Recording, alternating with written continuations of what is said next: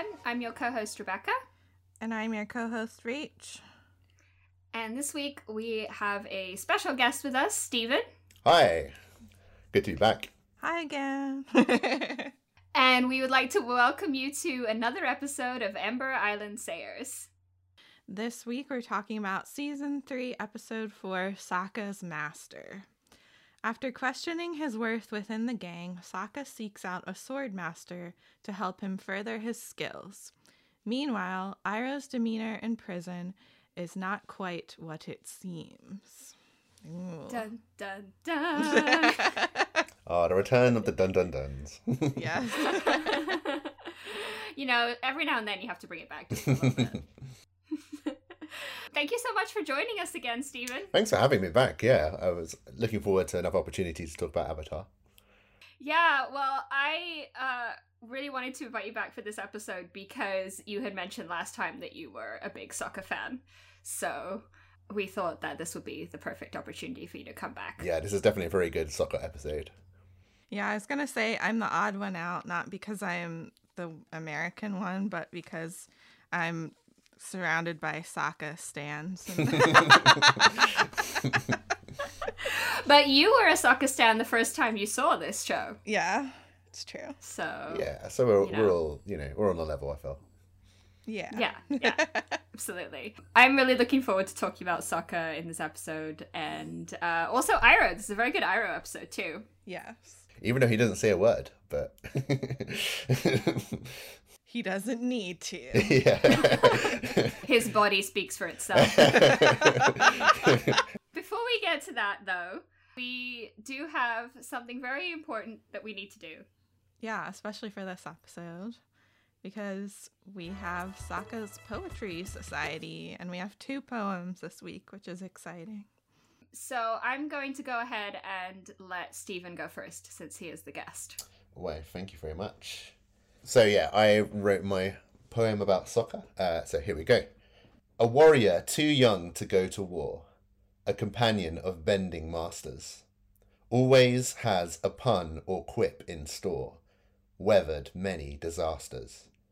As he adds up the sum of who he is, he finds himself to be lacking. His friends do not feel like this. He will always get their backing. He measures himself by his skill in battle, as war has overshadowed his life. He doesn't value his other merits at all. Only skills in combat will end his strife. He meets a master who shows him the value of skill, is nothing compared to the worth of his heart. Creative, versatile, intelligent, and still, his greatness is only making a start my gosh, that was so good. that was amazing. Thank you. I'm so impressed. I love it so much. You couldn't tell because oh, we're not on video, but I like as soon as it started, my hand just went over my heart. I did. I was just sitting there the whole time. oh, thank you that guys. so good. I love that. I love um, one of the things that I really like about Sokka, and I've discovered this is a pattern for me in terms of uh, male characters is I really like male characters who are having to grow up before their time, mm. and usually they end up, you know, becoming soldiers when they're quite young or something like that. And I just think it's really sad and also interesting. that was really encapsulated, I think, in your poem too. Well, when I was reflecting on this episode, yeah, it, it occurred to me that Sokka's life had been defined by war, so of course he would be down on himself for not being able to be as good a warrior or, or, you know as powerful as the other people around him. So yeah, um, it, it, just doing this poem helped me get a new insight on the episode. Yeah, that was really really great. Thank you so much for sharing that. Now I need to follow that up, and now no. I... you need to give it a surpass I'm sure. Mine is not as long. Mine is a little bit shorter, but uh, I will try my best. To my talented sister, I'll never be able to compare. The earth doesn't bend to my every command. I can't hold fire in the palm of my hand, and I'll never be able to soar through the air. But my intelligence is Water Tribe homemade. I can use my terrain to my own creative end. I'll fan the flames to forge my blade and draw it to fight alongside my best friend. Oh. Yes, fan the flames. There's that Suki reference in there. I love that you caught that. Thank you so much because it was 100% on purpose. gotta gotta get that that Suki uh, shout out in there. You know, yeah, because I wanted to do something with uh, each of the elements, and then when I got to the fire one, I was like, "Ooh, fan the flames!" And I was like, "I have to use this now. I must." Oh, that's so fun! I'm so excited about this episode, guys. but I was talking to Rach just before we started recording, and we were thinking it might be better to talk about Iroh first. His sexiness quite short, yeah. So, shall we dive into it then? All right. So we start with Iroh, uh, basically where we've seen him before. Yeah, he's in prison and he looks like he's in a pretty bad way. He is just kind of disheveled and the guard comes and brings him food and he starts shoveling it down like he hasn't eaten in days. The guard kind of talks about him in such a horrible, dismissive way. Yeah, the guard was such a jerk. yeah, yeah, he really was. He is just so disrespectful and he kind of says that, you know, he's like crawling around in the dirt and I mean, obviously Iroh is like playing into Mm. what this guard thinks of him, but it was just really sad to see somebody being so horrible to Iroh. Yeah, it's interesting because um, in in the past, I know you both have talked about um, how people often underestimate Iroh, um, and that almost seems to be like a byproduct of just the way he is. You know, he's quite like um, fun loving and and, and etc. But but here he's just like really like amping it up and doing it on purpose, I guess, to you know for a reason which will probably be yet to be revealed. But um, yeah, he's. Um, Yeah, he's he's really making it a- an art form, um, making people underestimate him in this episode. I feel. Yeah. Yeah. Because what we see almost as soon as the guard is gone is we see the first glimpse that he's acting, which is he kind of pulls back his hair from his face, right? And starts to eat the food normally. yes. it is really a, an aspect of his personality that I think is pretty prominent and has been throughout the whole show. Mm, yeah, it's been happening since book one, honestly. And I forget which episode it was, but he, when he was in the hot springs. Oh my gosh. and the soldiers happened upon him, and they were just like, oh, this crazy old man. Like, he's just, you know, overweight and he can't do anything. And Iroh really showed them. So. yes, yes, totally. Yeah, and I was reminded again, which I- I may have brought up this quote before, but there's a quote from Black Sails, um, a Jack Rackham quote, which is to, to be underestimated is an incredible gift. And I think that totally applies to Iroh.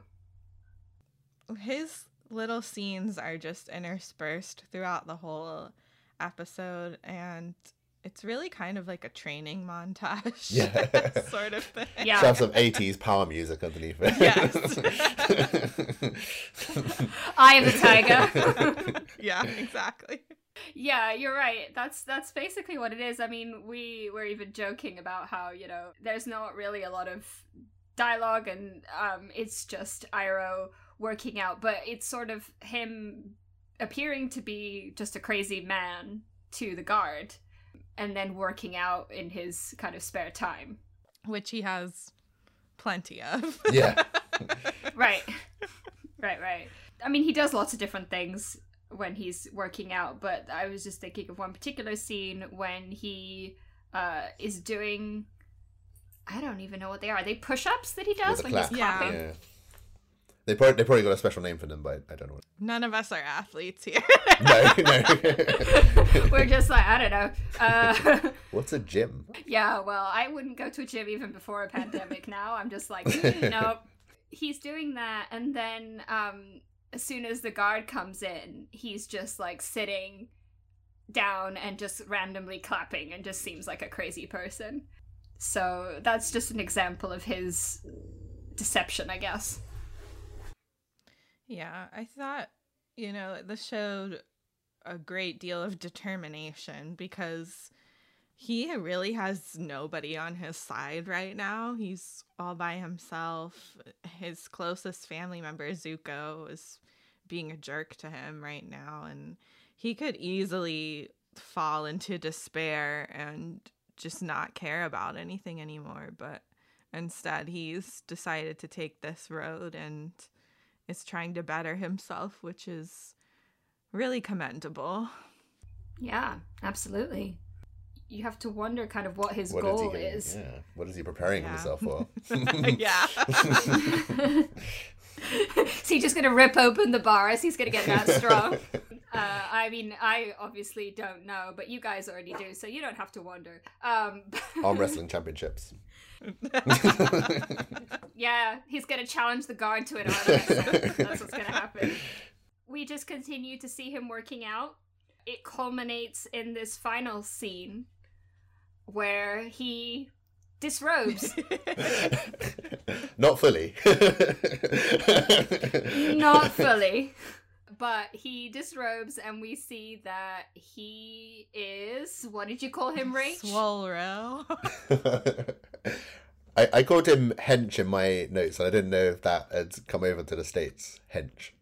no, I don't know that. Just means very muscly. Oh, okay. Is this recent British slang that I don't know about because I haven't been in the country, or did I just? Uh, I, forget? f- I think it's yeah, it's like London London slang probably. I picked it up from somewhere from the youth.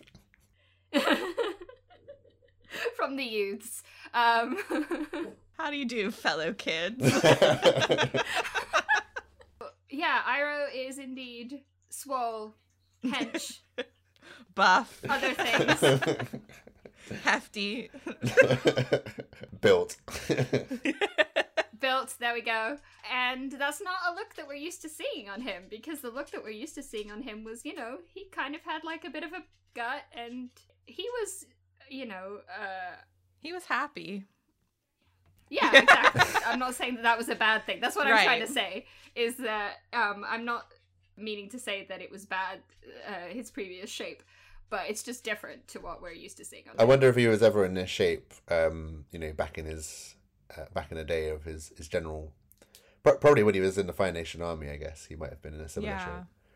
Yeah, you know, the one nice thing like with Iroh, people on the show some characters do kind of make fun of his weight at certain points, but he really never takes offense about it and he's shown to be capable of doing whatever he wants to do and still being one of the greatest firebenders in the world despite his weight and I really really like that because not a lot of shows and movies portray that in a positive way. So I, I appreciate that kind of representation. That's a really good point. Yeah, it was never like a joke. Mm-hmm. I think you're right. This was probably the kind of shape that he was in when he was in the Fire Nation army, and probably how he learned those training techniques too. Yeah, that's a good Mm. point. That's kind of it for Iroh's Yeah. story. I was very glad that you weren't spoiled on that because I think that's a very fun reveal. So. yeah, it was really cool. I enjoyed it. I was like, well, I, I wrote a note that said Iroh's going to get ripped. And uh, my next note says, "Wow, I was half joking, but he really did." So it was it was a really fun reveal, and uh, I'm very curious as to what he's going to do with his newfound strength. Mm, Mm. yes. Time will tell. You're all being very cagey. It's fine. I was going to say, and the only other thing I, I guess, I, I wonder if the fact he doesn't have any lines in this episode was to do with the transition between Mako and what what's his Greg new Baldwin. voice? Greg Baldwin, yeah. I, so I, I wonder if there was any connection between those things, um, or if they just wanted him to be silent in this episode beforehand. Yeah, we were trying to figure that out because, you know, he was silent in the last episode he appeared in as well. But Greg Baldwin, um, he actually voiced the shopkeeper in this episode. Uh, the guy who sells them all the weapons and things. Yeah, who looks like Iroh? So I don't I don't know. I think they were like just trying to give him as few lines as possible, honestly. I I'm not really sure. Yeah. Maybe it was out of respect for Mako. Yeah. Yeah, like a transition period, kind of. Yeah, that makes sense. It is interesting that both of his appearances so far have been completely silent. I don't know if that will continue, but. Mm-hmm. Happy to spoil that. okay, okay, so I guess we'll see Greg Baldwin voicing him soon. I'm curious actually to see uh, or to hear what Greg Baldwin is like voicing him. I'm sure he's very similar, but I think you probably tell a little bit of a difference. Yeah, when I was a kid, I didn't notice at all. I didn't even know. So he does a really good job, but I think as an adult, and once you're made aware of the fact that it's a different person, it's kind of easier to spot. So, okay, so shall we move on then from a training montage to someone else who's going to be doing some training? Good segue. Thank you. Well, I think they are kind of connected in that way, right? These two stories, because they're both mm. about kind of training to become a stronger warrior. Oh, that is a good point. Yeah. I don't know if that was on purpose. Probably. Oh yeah, everything's on purpose in this show. That's true. That's true.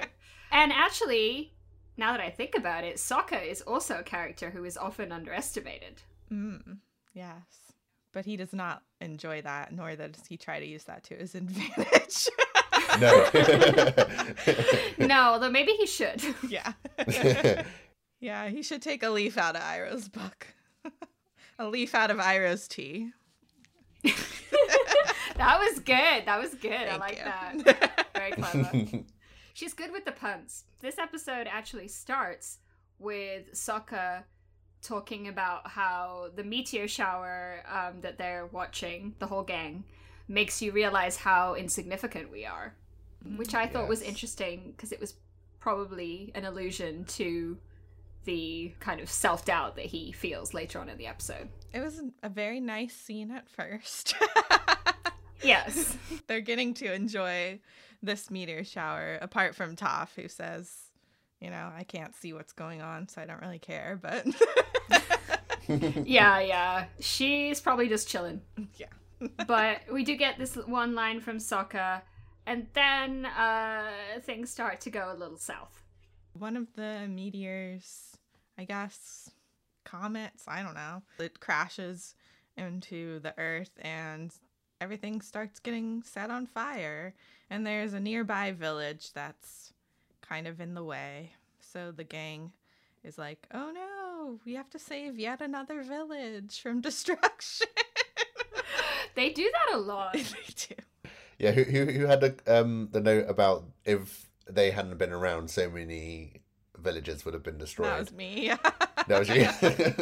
the one that Jet was going to flood, Aunt Wu's village with the volcano, the one outside of Heibai's forest. this one. it's very true. they really are superheroes in that sense because they just go around saving innocent people. Yes. so they all, of course, decide that they're, you know, going to use their abilities to save the village because they can't just stand by.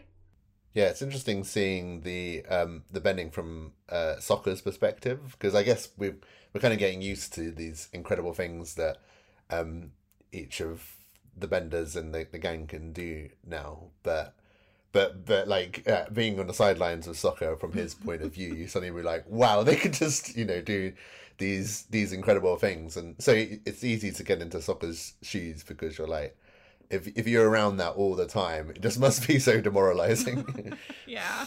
Oh yeah, yeah, absolutely. And this episode does a very good job of, I think, putting you in Sokka's head he's told to stand by and then he kind of protests about it and Aang he's like watch momo so he becomes a lemur sitter for a little bit I mean, Momo probably does need more watching in general. Yeah, true. Needs more supervision. He does get into a lot of trouble. Yes, that is true. I wonder if Momo also gets frustrated by his lack of bending ability. What do you mean? Momo's an earthbender. oh, you're right. I'm oh sorry. yeah. Uh, and that's how he's able, in fact, to put out those little fires. Is he earthbends tiny, tiny amounts of earth. Momo and Sokka are just kind of hanging out while uh, Aang and Toph dig a trench to stop the fire from spreading, and then Katara goes to get water. And then we get to see Katara comes in. I love how she's just holding up a giant blob of water above her head. Yeah. So powerful. She's amazing. And she then gives it to Aang. Teamwork. So cute. I like that little moment of her like passing it along to Aang. yeah. And then Aang kind of turns it into a spray. Yeah, and then it like freezes over. yeah, I guess he kind of does a combination of ice and water. Oh, yeah, yeah. Because it kind of turns into snow, sort of. The kind of Sokka related part is that he tells Sokka to get out the way and then aims whatever he's doing directly at Sokka. So uh, Sokka ends up covered in snow, and he he like his head pops up out of the snow, and he just looks really grumpy.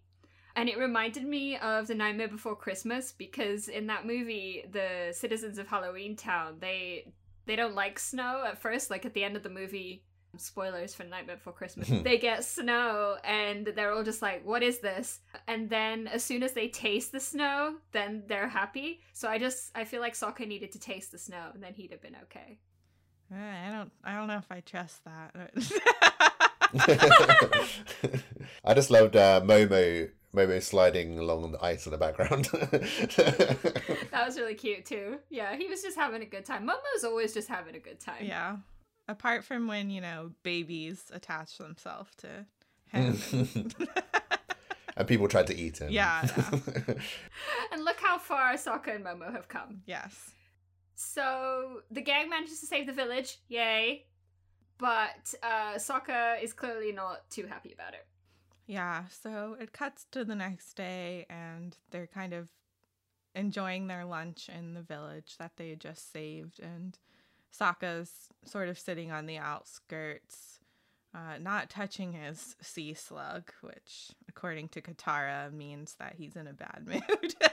yeah. well, he is the meat and sarcasm guy, so.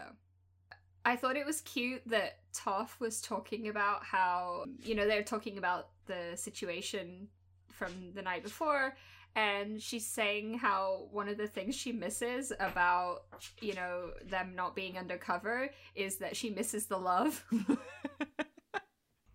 Yeah, she acts like she doesn't care what people think of her, but really she does. she she thrives on the attention. yeah, yeah. And I guess, you know, she did really enjoy being like the earthbending champion in the Earth Rumble Mm. tournaments. So um, it fits with her personality. But I just thought it was fun to have her just being like, I miss all the adoration from people. Yeah. she also gets really mad when people don't thank her, like in the Serpent's Pass when she like oh, yeah, you're saved right. everybody you're right. and she was like, "Oh yeah, thanks Toph for saving my life." Like that is a consistent character trait from Toph. she wants her praise and I mean, she deserves it, honestly. So, Words of affirmation are her love language, yes. is what you're saying. yeah. Aw. And uh, as you pointed out, Sokka is, you know, kind of upset. And they try to probe a little bit to ask him, like, what's going on. And he basically says that he is upset about the fact that he can't bend. Yeah, because it's interesting that at the beginning of the series, you know, he was mocking um, Katara's like splashing around with the you know the magic water, but even back then, uh, I, I think we can see that it was just you know a disguise for the fact that he was jealous of the fact that you know she has this amazing power. He's definitely come a long way since book 1. And to me, I interpret it as him it's almost character growth because he's valuing bending instead of dismissing it as like this magic thing that I can't explain. It would be growth if it didn't come at the expense of him feeling left out, but I do appreciate that someone who has just relied on science and reason is able to acknowledge this bending as something important and special because it does mean a lot to Katara and I think that he recognizes that now and it's something he really values now. Yeah, I really liked that read of it because I hadn't really thought about it as progress, but in a way it is. I think throughout this episode he shows that he has come a long way. And this is kind of the beginning of it because I'm going to talk about this a lot later. But there are a lot of parallels between this episode, I think, and the Warriors of Kyoshi. And if we even think about to the kind of guy he was back then, he's very different now. Oh, yeah, definitely. So, you know, the gang, to their credit, are trying to cheer him up. They're explaining the things that he is great at, like map reading and coming up with funny comments. yeah, I mean, and like, like last season, they they're affirming his place as the the ideas guy. I think that could have boosted his confidence at that moment if they mentioned that again. Yeah, I think it was just like he was so concerned about his skill level and Yeah. and not being able to do Mm. anything whereas like I think he knows that he still has a place among them. They're never going to leave him. They're they're his family and they value him, but I feel like this is a very internal struggle that he needed to take because them affirming all of these great things about him is great, but if he doesn't take that to heart and he doesn't recognize that himself, then he's never going to get to where he wants to be. Yeah, that's true. Mm-hmm. Yeah, absolutely. His words are that he's never going to be special and amazing. Oh. Made me so but you sad. already are, Sokka. Aw. You already are, yes. To the gang and to me. Um, yeah, the gang's kind of reassurances don't really seem to help him very much. But Katara has an idea. yes. She decides that, you know, we need some retail therapy going on here. And you know, it works briefly because he's very excited to go shopping. And you know, I can relate to this. yeah, I feel like it's definitely a temporary fix in real life too. Like when I get a little package in the mail, I'm happy for about like five minutes and then I'm like, okay, what now? Yeah. but you know, it can it can cheer you up for a little bit. And Sokka is very excited. We've seen him be excited about shopping before as well, so yes, the bag. yes. Which is a great bag. I would totally buy that bag. They go into this shop, which is I guess like an armory type thing. hmm Weapons dealer. Yeah, yeah. And they start like looking around. Sokka kind of tries out a few different weapons, not very successfully. I thought Steven's note about Aang's armor was really interesting. I didn't know that. Yeah, I I think I'd heard it on the wiki, or no, right. I I, I think I'd heard it on the commentary, Mm. uh, but yeah, no, I I went and checked, and it said it on the Avatar wiki.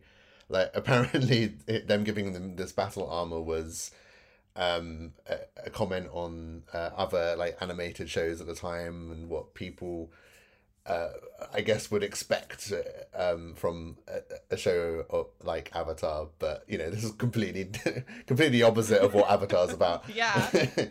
Um, but it's also like something that you might see on a toy, you know, something completely unrelated to the character, like this this battle Yeah. armor or this uh, car that they don't have, you know.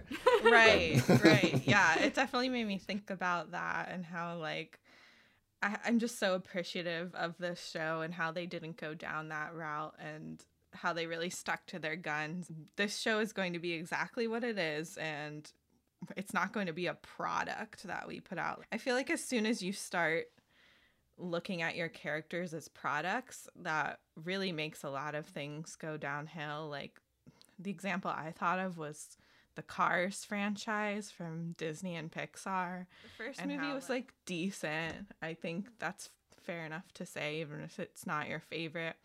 But then they were like, wait a minute, we can like turn this into a whole franchise with planes and all this kind of stuff. And we're going to market it to the whole purpose of that. Series is like just selling toys. So I feel like Avatar really could have gone down that route because it is such a marketable thing with the four elements and these very recognizable things like Aang's staff or Sokka's sword, but they didn't do that. And I think that's really commendable. Yeah. I think especially because this show is kind of anime inspired. And that's the kind of thing they do in anime a lot is they have characters have these like wild suits of armor Right. and like you get an upgrade and then you get something new and you know and I'm not The, the wind a sword. yeah.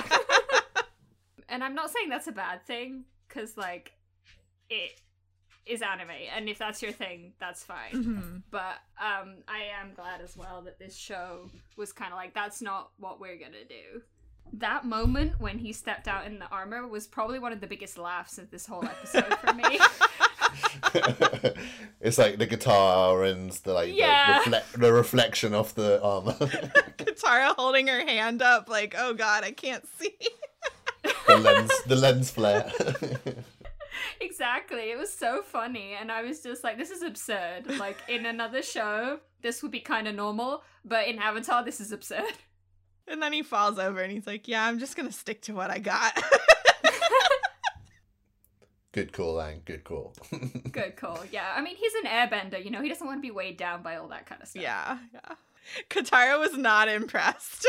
no. She was like, uh, okay. And Sokka is, you know, also not having much luck finding something that he likes. He again is like testing out a bunch of things. I uh liked the the last thing we see him do is he gets a sai and he uses it as a toothpick, uh, which is great. But I just I have a fondness for Sai because of uh, Elektra and Daredevil, who's one of my favorite characters, and she has a pair of Sai, and I would just always thought they were really cool. Like I could never do it, but I just think they're cool. I enjoyed seeing uh, Sokka with that, even though he was kind of being disrespectful. I mean, as we'll see later, he's very creative. You know, so Yeah. he found a creative use for the sign. That's true. That's true. Yeah, yeah. He hasn't really found anything he likes yet, and then he sees something that catches his eye. yes, his eyes fall upon a beautiful sword. and we learn that the sword is from well the shopkeeper kind of overhears their conversation right hmm and he tells them that the sword is by a sword master called Pian Dao. Yes. And this is when Aang kind of realizes, oh, hey, wait a minute. We've all had masters that we've learned from. That's what Sokka needs, is he needs somebody to teach him in the ways of the sword. Yes, yes. And he brings up, you know, uh, all the people who they have learned from. People and animals. He says, you know, I learned from, well, he learned from a bunch of people, but then Katara is like, yeah, you know, I learned from that jerk. Pakku. She doesn't say that. yeah, I was like, really, Katara? You're giving credit to Pakku? I feel I feel like she was most of the way there when she was learning from I him, do you know. too, but I'm also just extremely resentful of Pakku. I'm not going to get into it right now.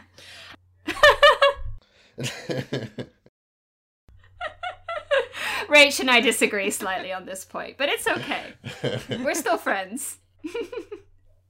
yeah, I just I thought it was funny. Like Aang was like, I learned from Gyatso, and Katara was like, I learned from Pakku, and they're two wise masters. And Toph was like, I learned from some colossal animals that live in caves.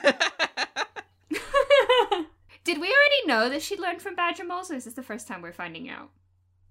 yeah, I've got like an image of when we see her learning from Badger Moles, but I don't know if we've come up to that bit yet.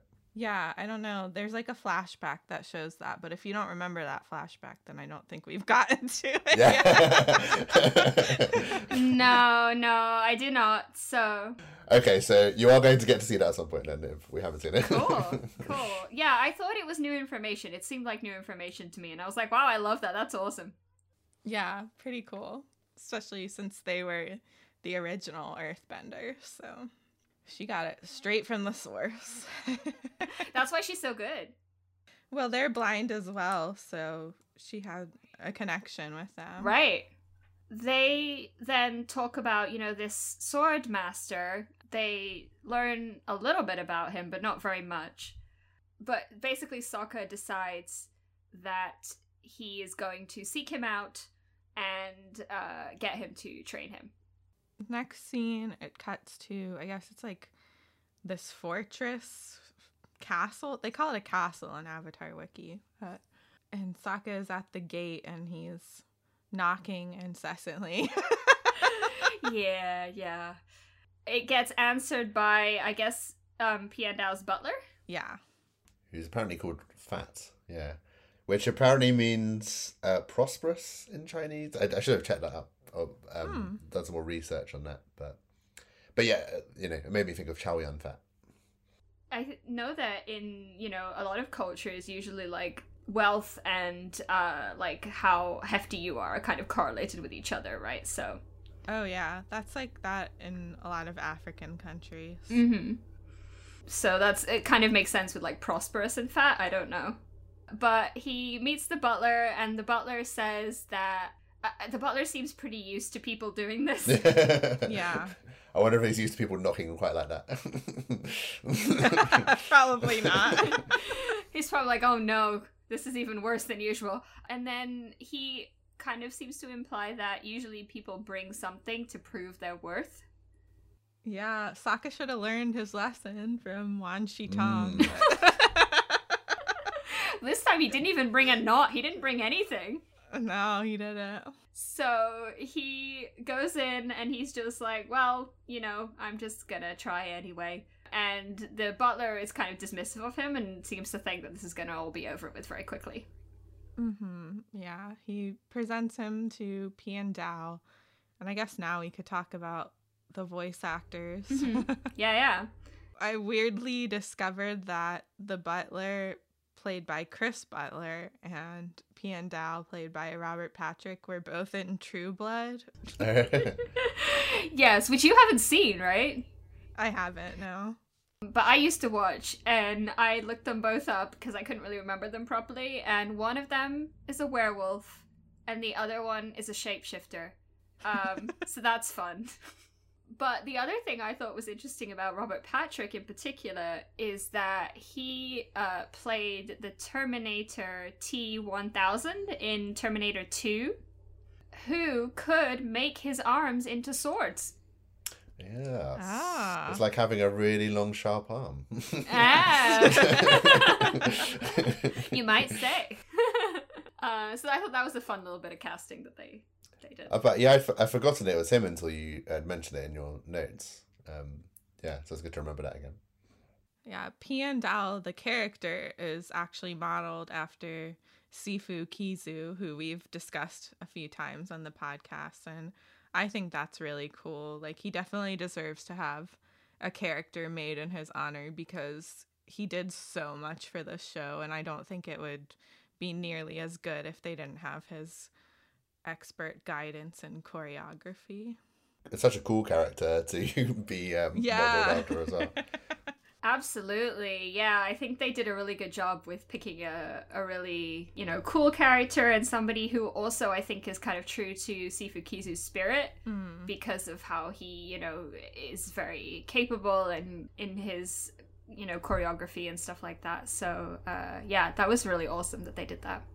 Pian Dao means slashing saber in Chinese, and Dao are the types of swords that Zuko uses, which are kind of like those curved swords.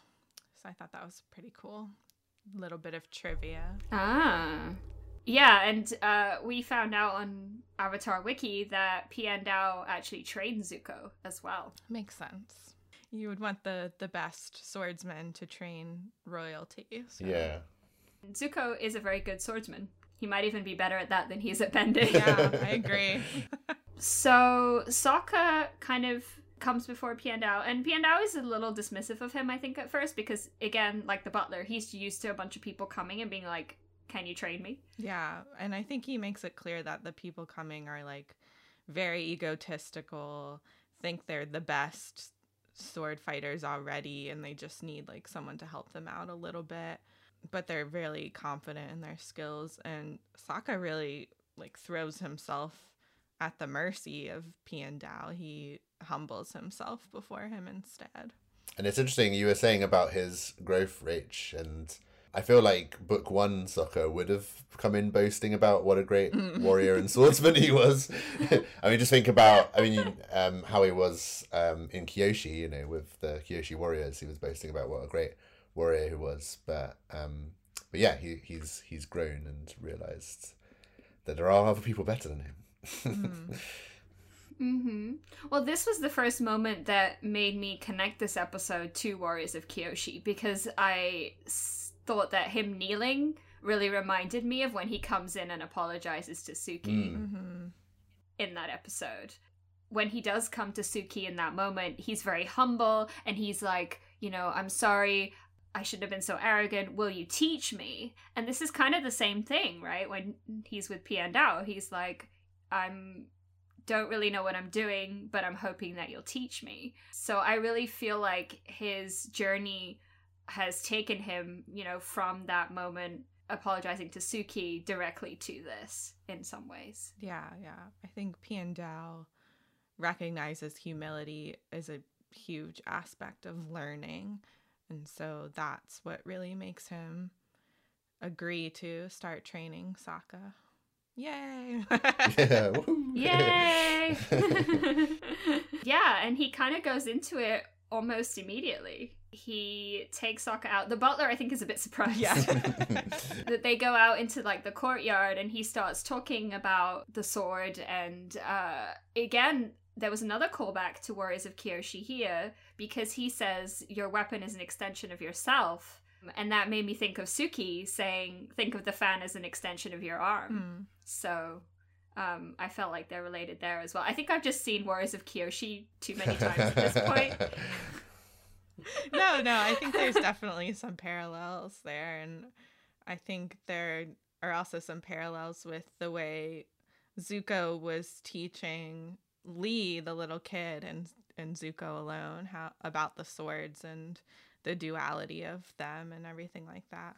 I like how they discuss weapons in this show.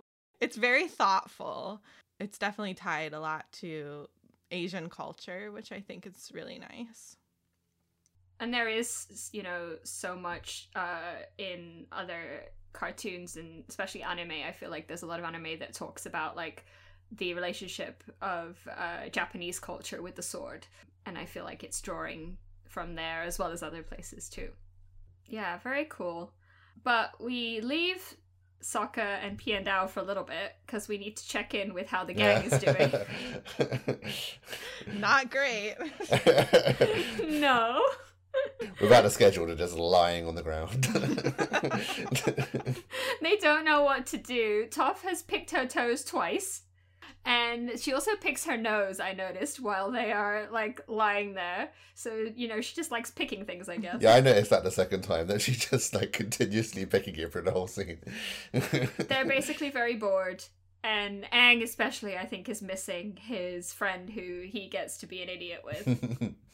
well, Katara keeps trying to make these jokes, and I feel like it's just really funny because Sokka is naturally hilarious, and his worst jokes are when he's trying too hard, and that's exactly what Katara is doing.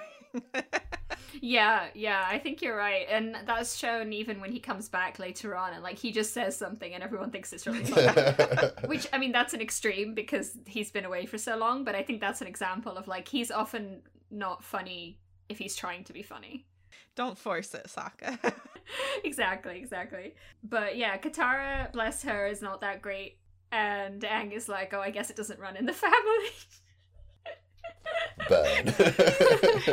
so I feel like he's so unintentionally mean sometimes. Like he just like throws these things out there. I'm like, whoa, eh? Like his comment about the hair earlier. Her hair Yeah. earlier. oh yeah, that was really mean actually. And I was like, what's wrong with Katara's hair? There's nothing wrong with her hair. There wasn't. And he even said that. He was like, no, no, I was I didn't mean it. Like it was funny how offended she got. Like she was really upset. I think because it was Aang specifically. Yeah, because it was him saying it. Yeah, yeah, that makes sense. She's like, why doesn't my boyfriend like my hair? Aw. Poor Katara. now I'm gonna have to write a drabble about how he says he's sorry for that. Aw. I'm sure he did. I'm sure he apologized. And Yes. for saying that she isn't funny. well, and also he laughs at all of her stupid jokes. That's Yeah. the first time he hasn't laughed at them. I think, you know, there's just a void missing from the group because of Sokka, so they're all thrown off. yeah, I think you're right. I think you're right. But uh Sokka is busy, as we see. He is being put through a bunch of different trials, I guess.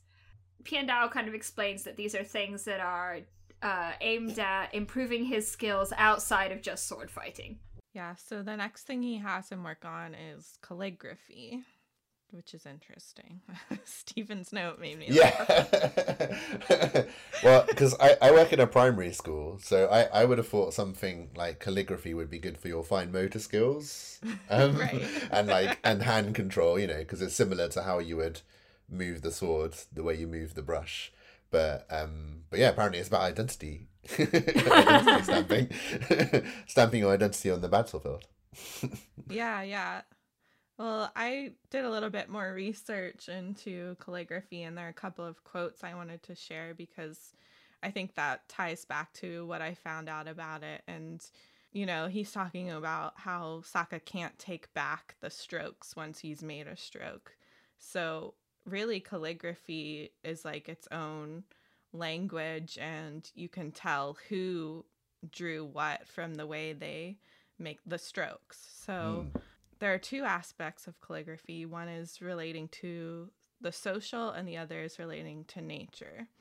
So the social aspect is the viewer is able to mentally retrace stroke by stroke the exact steps by which the work was made.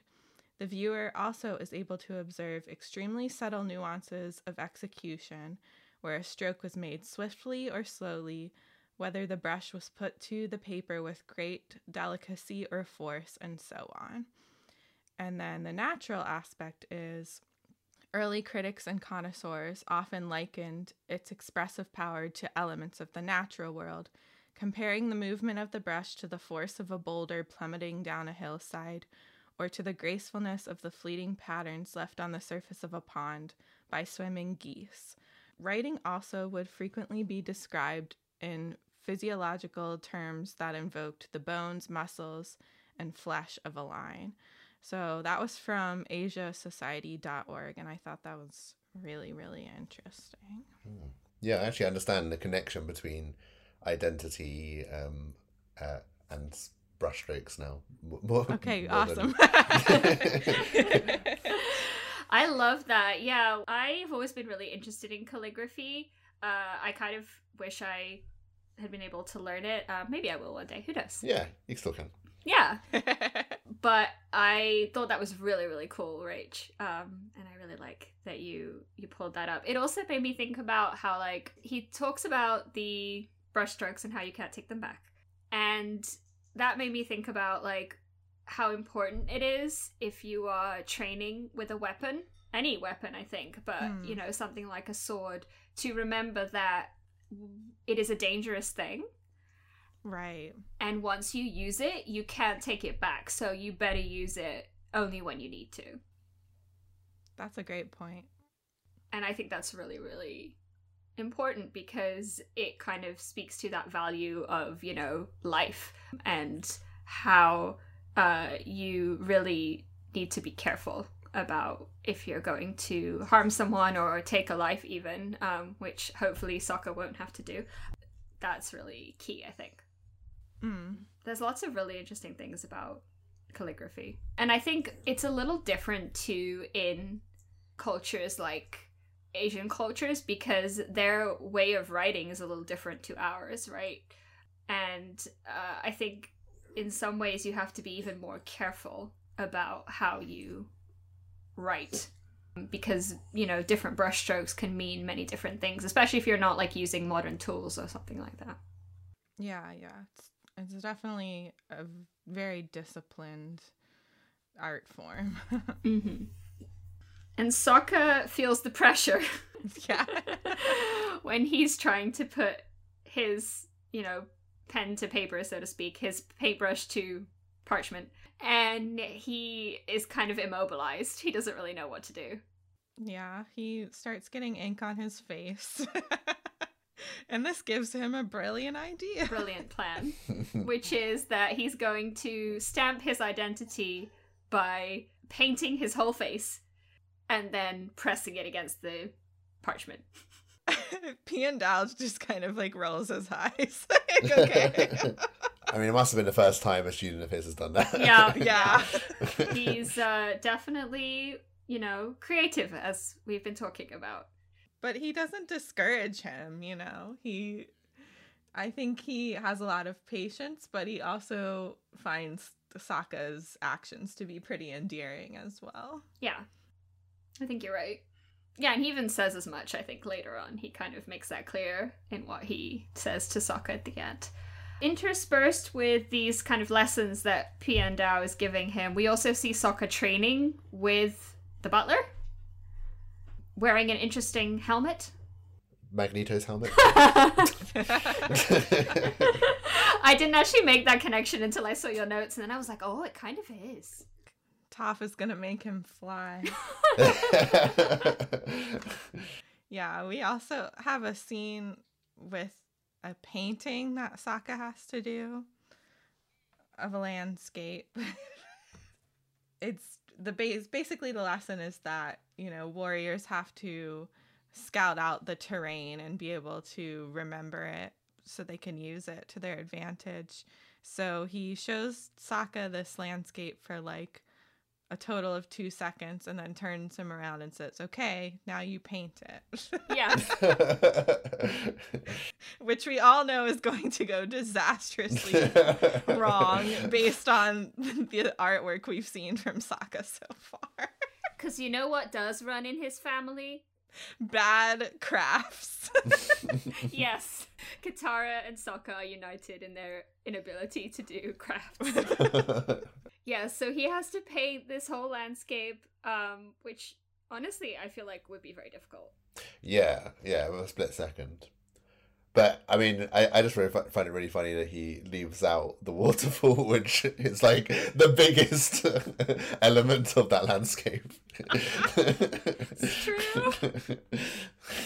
he adds a rainbow but leaves out the water. That's very Sokka, honestly. And the painting is not that bad. Like, it's probably the best thing we've seen him do.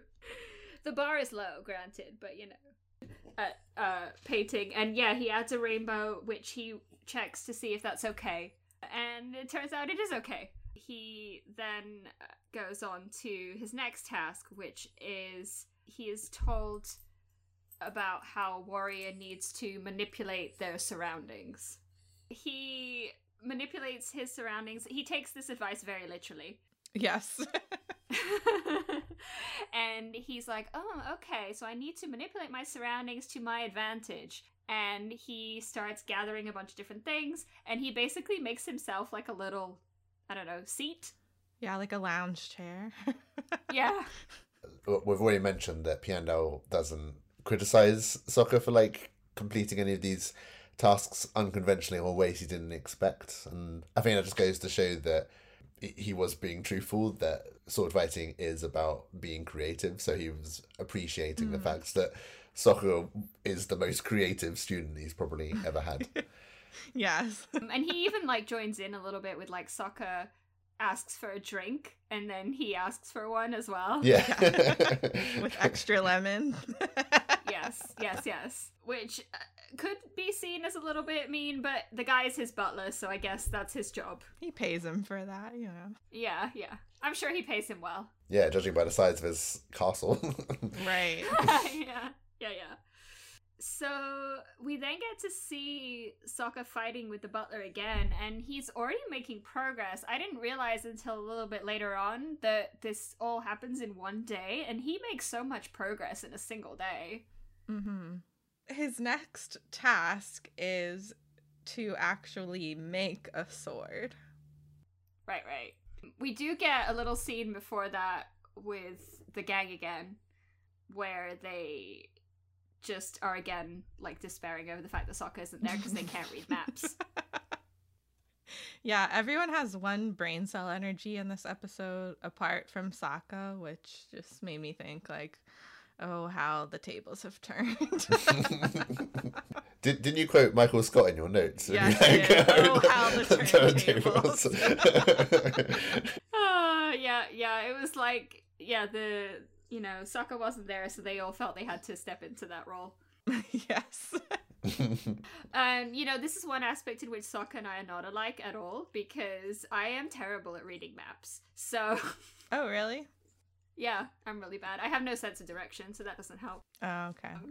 Um, yeah, they're, you know, struggling. And the jokes again, they I think there's another part where they again Katara tries to tease Toph about um liking Sokka. Why don't you marry him? I think we're, they're all learning that when you try really hard to be funny, it doesn't work. yeah. yeah. yeah. Yeah, and then we do go back to Sokka, and uh, as you say, he is. Well, he has to choose a metal to make his sword, is the big thing that he has to do. And he remembers, hey, what about that meteor that came down. And he's like, you know what would make a really good material for my sword? yeah, and Piandao is at this point I feel like he's being really encouraging of Sokka's uniqueness and he's like, Yeah, sure, go get whatever materials you want. and it's a really cool concept, honestly. Mm. Yeah. Sokka then uh, he gets permission to leave to go get it, and uh, he goes back to the gang, who are very happy to see him. yeah, they they're just really glad that he's there. Um, we do get to see that little hint of like a crush that Toph might have on Sokka again. I feel like. Yeah, she blushes. I think we've talked about this before, but it seems like she has kind of one of those sort of immature, not really going anywhere crushes. Right. Yeah.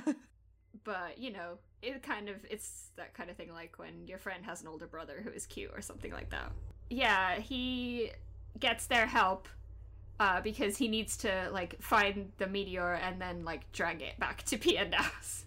Right. so Toph and Aang do a little bit of earth bending to help him get it up the hill to Piandao's castle. And then he gets to work. Well, first he introduces his friends. He's like, "These are good uh, Fire Nation folk." who somehow dragged a really heavy meteor away from the right.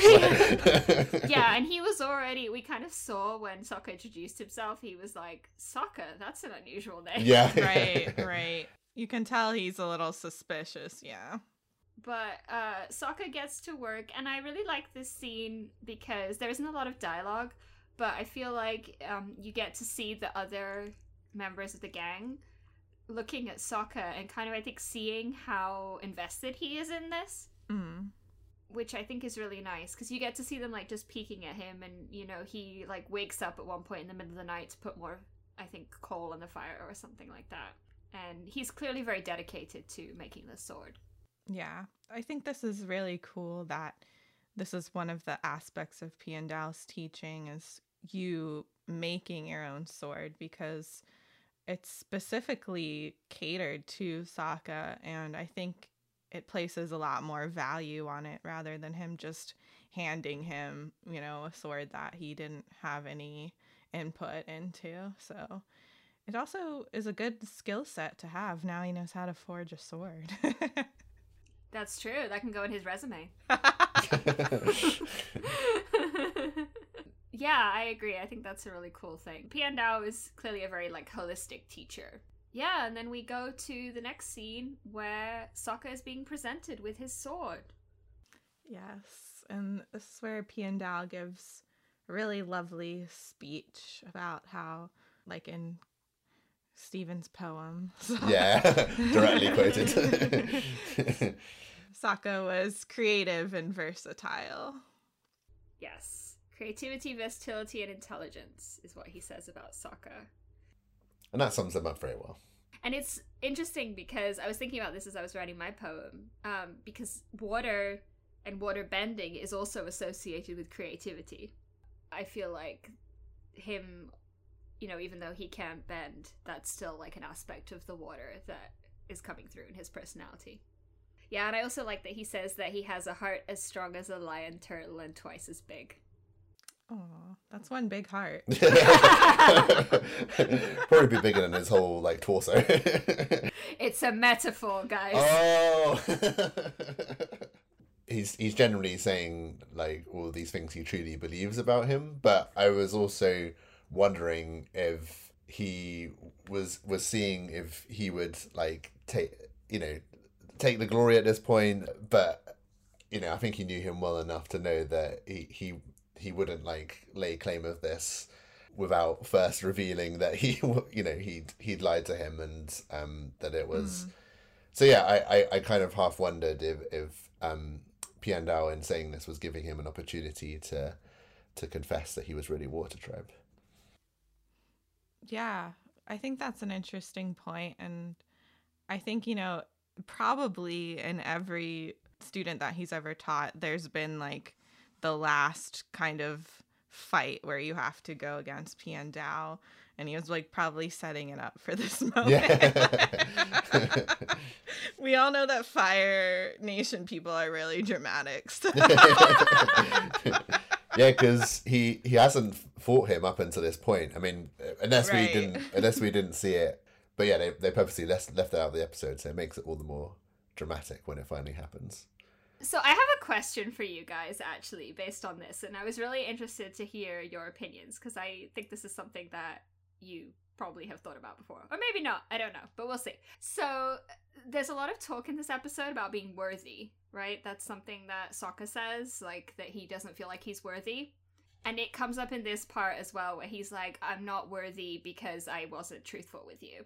And so I was wondering, I wanted to ask both of you what you thought the definition was of being worthy. Like, what do you consider being worthy? Because it's something that gets talked about a lot in, uh, especially in the Marvel cinematic universe, right?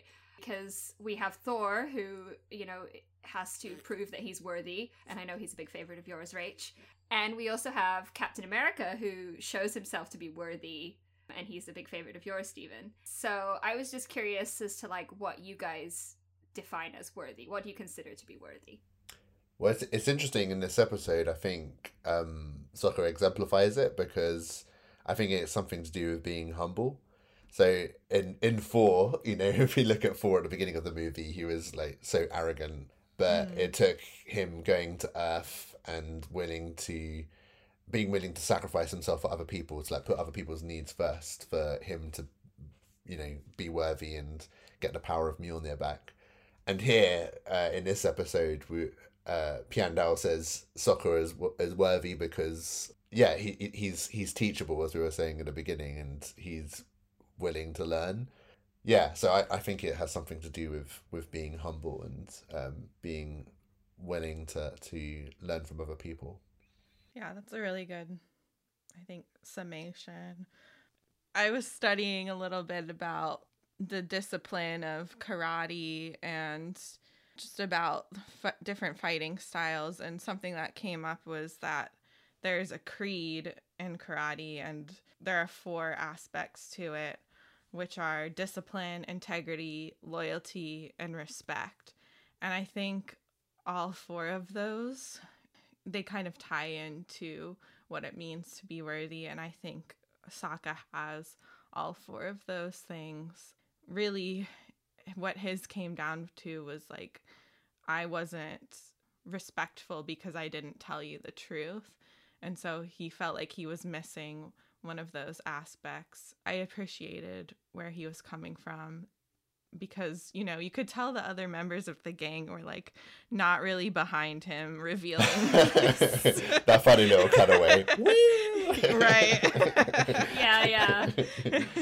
but i've i feel like just the fact that Sokka knew that this was something he had to fess up to made him worthy Mm, I like that. I like both of those very much, and I have one more thing that I would add that I think is part of being worthy, which I think you also need to believe in yourself.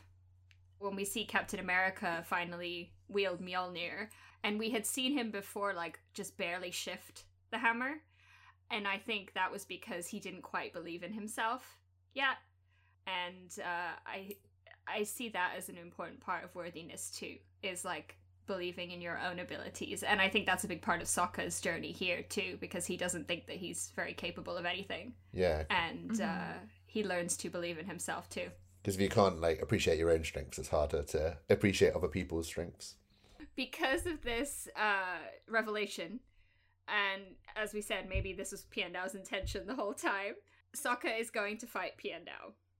Yes. And he says this is his fight and his fight alone. So he, he goes up against him.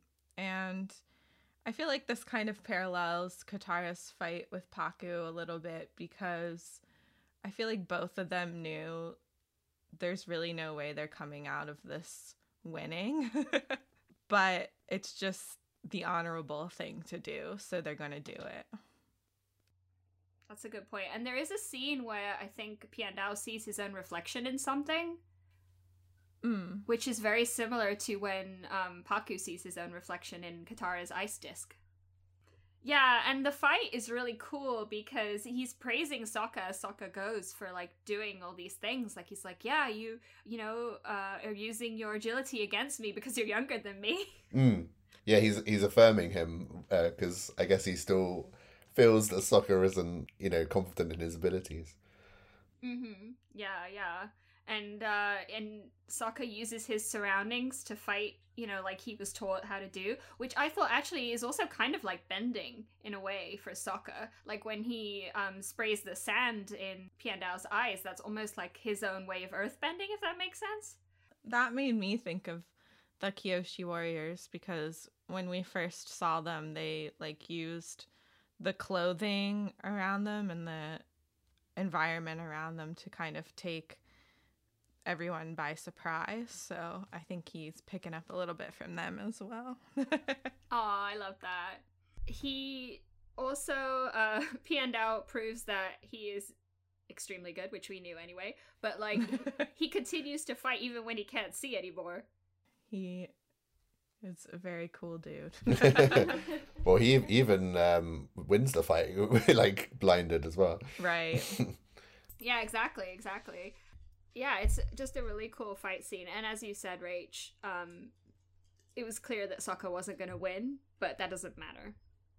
He gets his sword knocked away by Piandao, and then that's when Aang and Katara and Toph are like, okay, we gotta interfere here. But then Piandao reveals that he knows that Sokka's water tribe, he knew Sokka was water tribe the whole time, and that Aang is the avatar. So, Yes. And Aang is like, what? he knew, and honestly, Sokka wasn't very good at hiding it. And we do get a really nice speech from Piandao again, where he talks about how, you know, the art of sword fighting doesn't just belong to the Fire Nation, it belongs to all nations. yes, yes, very closely related to Iroh's speech before Yeah. in Bitter Work. oh, making a connection between those those two characters, Rach. Hmm. Well, they have another connection which comes up in a second. But uh, I did just want to say before we get to that that I agree with uh, someone's notes that I saw that the joke about Zuko's former cover name is pretty funny. Oh, I think that was Rach. Yeah, Piandao tells Sokka he should have just called himself Lee because there's a million Lees in the Fire Nation. I think that's such a funny running joke in the show. I wonder how many Mushis there are. But yeah, Zuko, as it turns out, his cover name was pretty Right. good, but for the Fire Nation. Yeah, we get this really nice kind of goodbye scene where Sokka heads out with his sword, and then as he's leaving, the butler comes up to him and is like, "Oh, uh, Piandao just wanted me to give you this," and it's kind of like Yeah. something to remember him by. Hmm. hmm. oh, White Lotus tile. Hmm. yes. Hmm. yes. So I think that suggests that Piandao might be a member of the White Lotus, like Iroh. yeah, that might also be another reason why Iroh's whole montage was interspersed with this episode as well. Oh.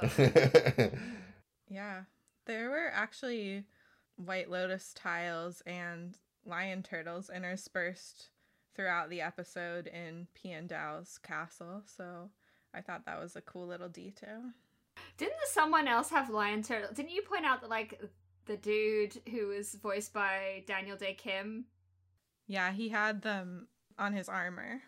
Yeah, and there are also statues in front of the Ba Sing Se Palace that had lion turtles on them. Things that make you go, hmm. So we have that, and then uh, we also have actually Sokka gives Toph a little gift as well. Some of the space earth, as he calls it. I thought that was sweet of him to save her some. It was sweet, yeah. I do like their relationship. I like it as a friendship more than a romantic relationship. I don't see it as much that way, but I think they have a really nice friendship. Yeah, I agree. I also noticed that she so, so she bends the space earth into she does a star and then the second thing she does looks like the Nickelodeon like splat symbol. Yeah, the logo. Must have been a reference. yeah. Must have been. Uh, and then Katara tries to get well actually on Sokka. and is like I don't think you can call it space earth because it's not from Earth. It's it's a good point. yeah, so the episode concludes on this very happy note where they're all back together and Katara's kind of like, "Why did I miss you?" and now e- each of the gang are, are prodigies in different fields. Uh, because, like, Sokka is the greatest swords um, master that Piandao has seen, and each of the other gang members is, yeah, a prodigy in their bending field. So, yeah, they're just very talented. Piandao technically said that Sokka was better than Zuko, just He saying. d- did. Rebecca has to take any dig at Zuko that she possibly can. even when he's not in the episode. Maybe even especially when he's not in the episode, I still have to take an opportunity to dig at him. Because if he's in the episode, it's very easy. True. You're going to have a lot of chances next week, trust me. oh boy. Oh, boy. Yeah. But yeah, uh, that's how we conclude. And I think it's such a lovely episode because of. It's actually not a super funny episode. It is in some places, but um, I think that's probably a good thing because it kind of uh, is emphasizing the fact that it's a serious episode about a character who is a comedic relief character. Mm, that's a good point. Yeah. And this is Jack DeSena's favorite episode. So I can see why. I'm sure he really enjoyed that and getting to explore that side of things. Um, and Rach talked about it a little bit last episode. It is a kind of sometimes an unusual thing for a character like Sokka to get an episode like this. Mm. Yeah, and he gets kind of more than one this season where he gets to be at the forefront, which is pretty cool. really? Yeah. yes. oh, the boiling rock, Yes. right? Okay, okay. Parts I was one like, and is- two. Yeah, technically three episodes this season. nice, nice. Yeah, I was just like, wait, is there an episode that I don't know about? now you are seeing why season three is my favorite season. It's really been just bangers so far. Like the four episodes that we've covered so far have all been really good. More good stuff to come. Yes. Shall we pick our MVP? I feel like this is so easy. It's so easy that I didn't even think about it beforehand. I feel like it's got to be Sokka, right? yeah. I mean, I guess you could make a case for Piandao, but I feel like, you know, it's gotta be Sokka. yeah, so- Sokka makes the most improvement in the episode, you know, like goes from doubting himself to being a sword master in one day. He probably really likes Piandao because he like stuck to the schedule too. Like, all right, we got to get this done in two days. oh my god! Oh my god, I love it so much. no time to wait around. That's so good. So let's move on then to our Ember Island playlist. We have lots of songs about Sokka. I'm very excited. Should we let our guests go first? Let's do it.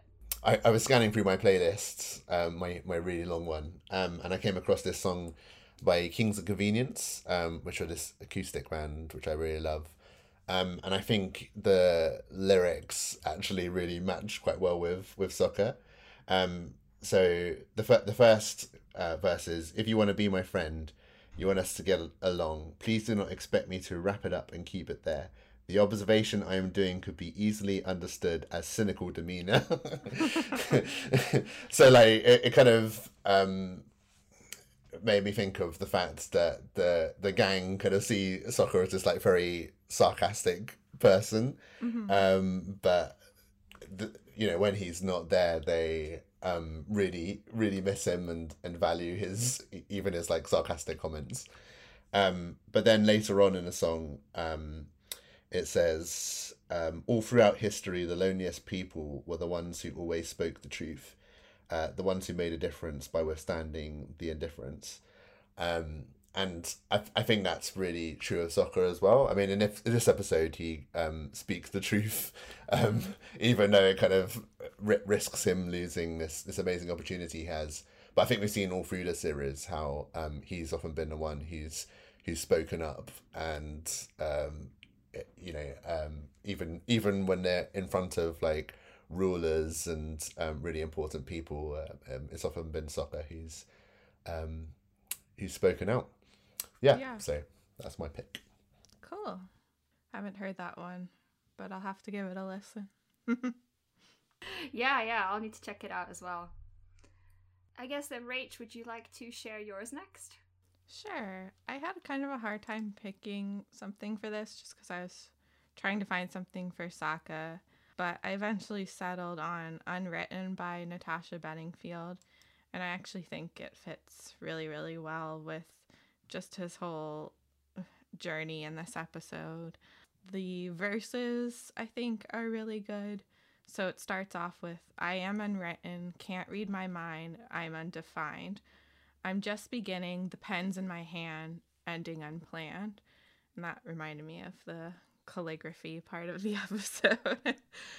and then the other verse I think fits perfectly with Sokka, which is I break tradition. Sometimes my tries are outside the lines. We've been conditioned to not make mistakes, but I can't live that way. And then some of the chorus that I thought was great was drench yourself in words unspoken, live your life with arms wide open. Today is where your book begins, the rest is still unwritten. So it's kind of about him sort of opening this new chapter in his life and he doesn't know where he's going to go from here, but he has the right tools now to get there. So I just thought it was a very uplifting song that fit him very well. I love that. I love that song too, so Yeah, great it song. just makes me happy. All right, you both have really good picks. I will round our picks out with uh I went for a Tarzan song, which is I think the second Tarzan song yeah. we've had on this podcast. this from the animated movie Tarzan Strangers Like Me um, by Phil Collins, the great Phil Collins. I picked this song actually because, in part, of the parallels that I saw between this episode and Warriors of Kyoshi, because I think this song actually kind of applies to both. And so it is about like learning from other people, specifically like uh, so the chorus is um, I want to know, can you show me? I want to know about these strangers like me. Tell me more, please show me. Something's familiar about these strangers like me. So that reminded me of like Sokka learning from Piandao, who is, you know, a Fire Nation person, and also learning from the warriors of Kyoshi, specifically Suki, just taking in all this information from all these different cultures. Um, So uh, I thought that was really cool. His desire to learn too, I think, is in some of the lyrics. Like, I can see there's so much to learn. It's all so close and yet so far. I see myself as people see me. I just know there's something bigger out there. I just thought that that really kind of spoke to Sokka's emotions in this episode. Um, and there is a little bit of like a romantic part of it, which I felt like could apply to Suki as well. Because there's a bit where it says, um, every gesture, every move that she makes makes me feel like never before. Why do I have this growing need to be beside her? So, you know, uh, that's just a little bit of uh, Suka in there. Because, you know, I must. that was a great episode great song choices. I guess all that's left is for us to talk about our next episode, The Beach. oh boy. cute cute All Saints starting to play. well, I love this episode, honestly. I think it's hilarious. It's also just a great insight into some of the characters who've kind of been on the sideline so far, like the dangerous ladies they come back in a really big way and it's kind of like a group therapy session in a way. Mm-hmm. And it's it's oh my god yeah it's just a lot of fun a lot of angst as well because it's zuko. And it's them taking a little vacation to the beach. And also finally we get to see a little bit of uh, what Sparky Sparky Boom Man has been up to. So, ah, that will return. Yes, he will. I am very excited. It's a good one. I feel like you're gonna like it, even if you know the Fire Nation isn't your favorite. I guess we should say thank you to Stephen for joining us again. Oh, thanks so much for having me. I really enjoyed it. oh, good. I'm so glad. So until next time, you can find us on Twitter at Ember Sayers. We tweet out MVPs, other things, cool stuff that we see. Also, over the hiatus, you will have seen that I tweeted out some podcasts that I like to listen to, so you can check those out as well uh, if you are so inclined. We have an email, emberislandsayers at gmail.com, if you want to send us any more long form responses or reviews, and we will read out your emails unless you don't want us to. We are available on multiple platforms, including Spotify and Apple Podcasts. If you are listening to us on Apple Podcasts, or even if you're not, um, we would really appreciate it if you would leave us a rating and a review. Five stars would be awesome. And with that, I guess I will tell everyone to stay flamin'. Stay flamin', everybody. Flameo.